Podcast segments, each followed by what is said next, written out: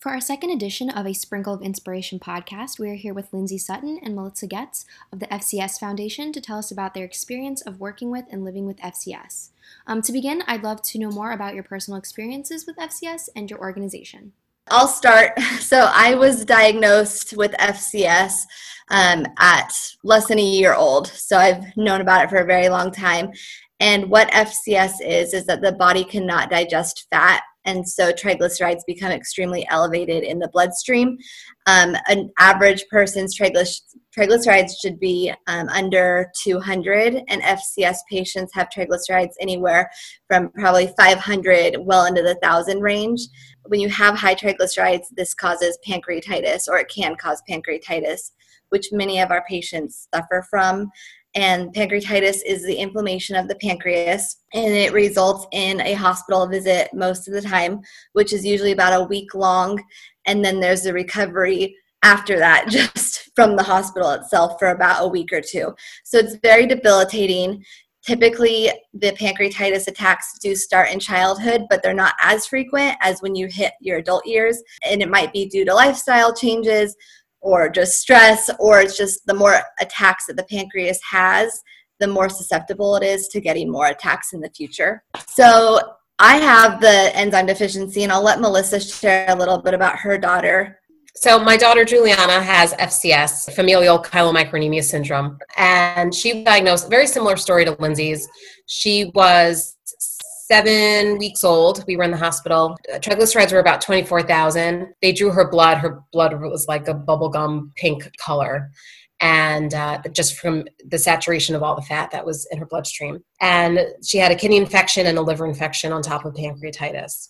So at the time, it, you know, the doctors kind of went back and forth about what it could be. They asked us if we had a history of high triglycerides in our family, which we don't. And then we saw a specialist, and luckily they had read about it in medical school and they remembered it. And they said, We think this is what she has. And, um, and we went from there. You know, we diagnosed her from there, and and that was it. So that was all within her first two months of life. Melissa and I in 2015 we met at a patient summit. And I was 25 at the time, and I had never met another patient with FCS, and I never thought that I ever would, um, because it is about one in a million. So very, very rare. And I met Melissa there, and it was really cool for both of us because she also didn't think she'd ever meet another patient with FCS. Uh, six months later, I reached out to her and I asked if she wanted to start this foundation. And we established our board and we got to work. And in June of 2016, we became an established nonprofit, the FCS Foundation. And since then, we've just been, we just kind of go wherever the wind blows us. It just seems like all these new opportunities keep coming up, and there's so many different ways we can advocate for our patient group. So it's been really neat. Um, sort of seen everything that we have done uh, and all the work that we've done with physicians and other healthcare providers as well as other patient groups. Now we have a support group with about 70 patients in it, which is incredible because just a few years ago we knew four know, people, maybe. right. That's awesome. How have you um, reached all these other um, you know patients? How how how has that outreach occurred? Because obviously, like you said, you you only really knew each other. You didn't think you would meet anybody else. How have you been able to I guess, find these people? Have they come to you? Have you reached out to to them? It's been, uh, I guess, a little bit of everything. I think you know when so when my when Juliana was first diagnosed, I would put her, her disease into you know a search bar, and literally nothing would come up. I mean, there were a few scholarly articles and maybe the name of one or two physicians, and that was it. And every now and then, I like to do that same search now to see how much more information there is out there. It's so exciting to me. You know, if someone's getting diagnosed now, there's so much more they can find. And, and one of those things is our organization. Mm-hmm. So I think putting ourselves out there like on social media and having our website i think now when people search for the disease they can find us that way and we attend different medical conferences so you know one of our, our major things as part of our mission is to educate physicians and so finding physicians and talking to them about the disease and giving them our information so that they can reach out to us, giving that information to patients they may have so that they can find us, um, I think is all is all what's bringing people, you know, to, to finding us and to reaching out. Do either of you have a medical background or this is really just a passion, a personal passion project? Pretty much a passion project. Uh, my degree is in dietetics, so I'm very familiar with the food aspect and that the science of the metabolism, but that's about it.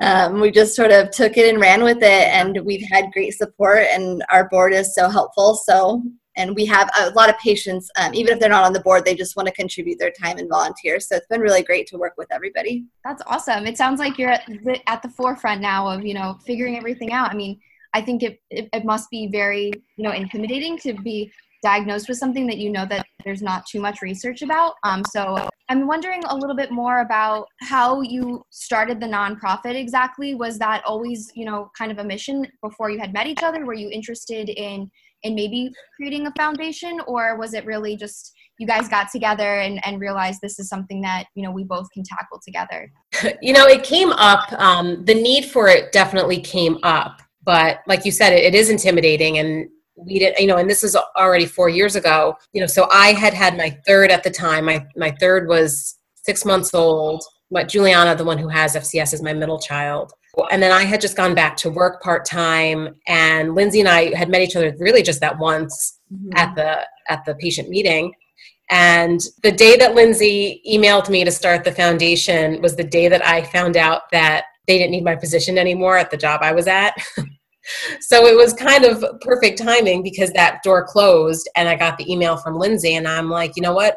Why not? You know, I didn't have a good reason not to to do it and I think I felt better knowing that Lindsay would be part of it and that it wasn't doing it alone, that we would kind of be figuring it out together. And I, I don't think either of us ever set out on this journey or had it in mind that this is what our path would look like, but once we started, I mean, it's kind of like what Lindsay said before. Once we started, it just kind of organically, it all happened, and we just like we just had to go with it. Has the nonprofit helped you learn more about the disease, or is it all about you know? Have you really had to educate yourself? Has it been helpful for for coping with you know any any challenges you've come up with within the past years in terms of medical problems? there's i mean there's a lot to be said for when you finally meet people who have the same condition that you have before that i felt extremely isolated and i had been so so sick. And i thought that that was what the rest of my life was going to look like and that i would never have another person to talk to who truly understood it. So meeting all these people and finding connections with specific patients who just their stories are so similar. It's been life changing and be i mean my health i think has improved so much. And i think a lot of that is also because i know that i have this great support system that i didn't have before. Um, family you know can only do so much. So it, it's been really that part has been great. And I, I know that lots of patients and their caregivers feel the same way about that. I mean it's nice for julia it's nice for me to have other people that I can talk to about like what worked for you when you were like any, you know, how can I better support her and how can I better, you know, work through this with her and, and be there for her. But then I think I also think for her, like her experience will be so different than Lindsay's growing up because she already knows people who have it. Mm-hmm. And, you know, if we're on a conference call, we were on a conference call with another mom the other day and like her son came into the picture and then I had Juliana come into the picture and I mean they didn't say much to each other, but just being able to know that they exist, I think it doesn't make it as isolating, um, right. you know, for our, our patients. And I, I'm happy for that for Juliana for sure. I would consider myself to be sort of an expert in what works for my body and what doesn't at this point because I was diagnosed so long ago but I'm still always learning about new drugs or maybe treat, possible treatment options that other patients talk about that works for them. So it's nice to bring, be able to bring that information to my own physician and have that discussion. Um, but also, some patients unfortunately aren't diagnosed with FCS until well into their adult years. So they are definitely having to learn everything from the very beginning. It's so new. So having that group um, to really help bring forth any information that they have about the disease is very helpful. The CNN article uh, mentioned a drug. Could you tell us a little bit more about that? So that particular drug, um, it did have clinical trials in the U.S., mm. uh, and we sat on the advisory committee hearing for approval for that drug.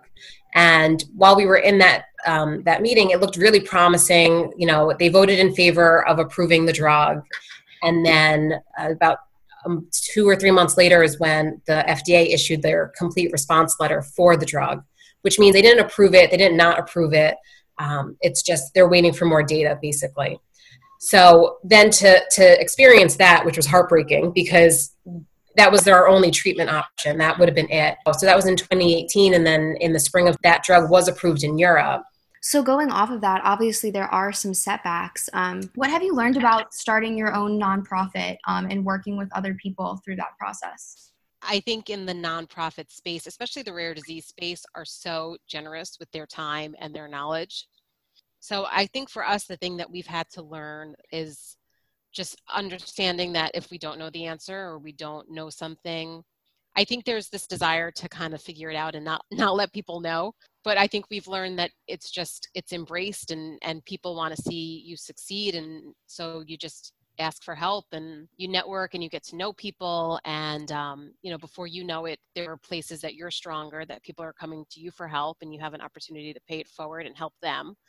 And just when you come across a roadblock or something you're not sure about just kind of owning it and saying okay we don't know where to go from here and asking you know the, the network of people that we've gotten to know for help on what to do next. This next question is a little bit more directed towards Lindsay, but I'm curious to know what has been helpful for you dealing with the disease. Has the nonprofit been helpful? Have you been able to share any other any of the wisdom you've learned over time uh, with people that you've been able to connect with that also have the disease? What really works for you, and um, how have you been able to help other people through that?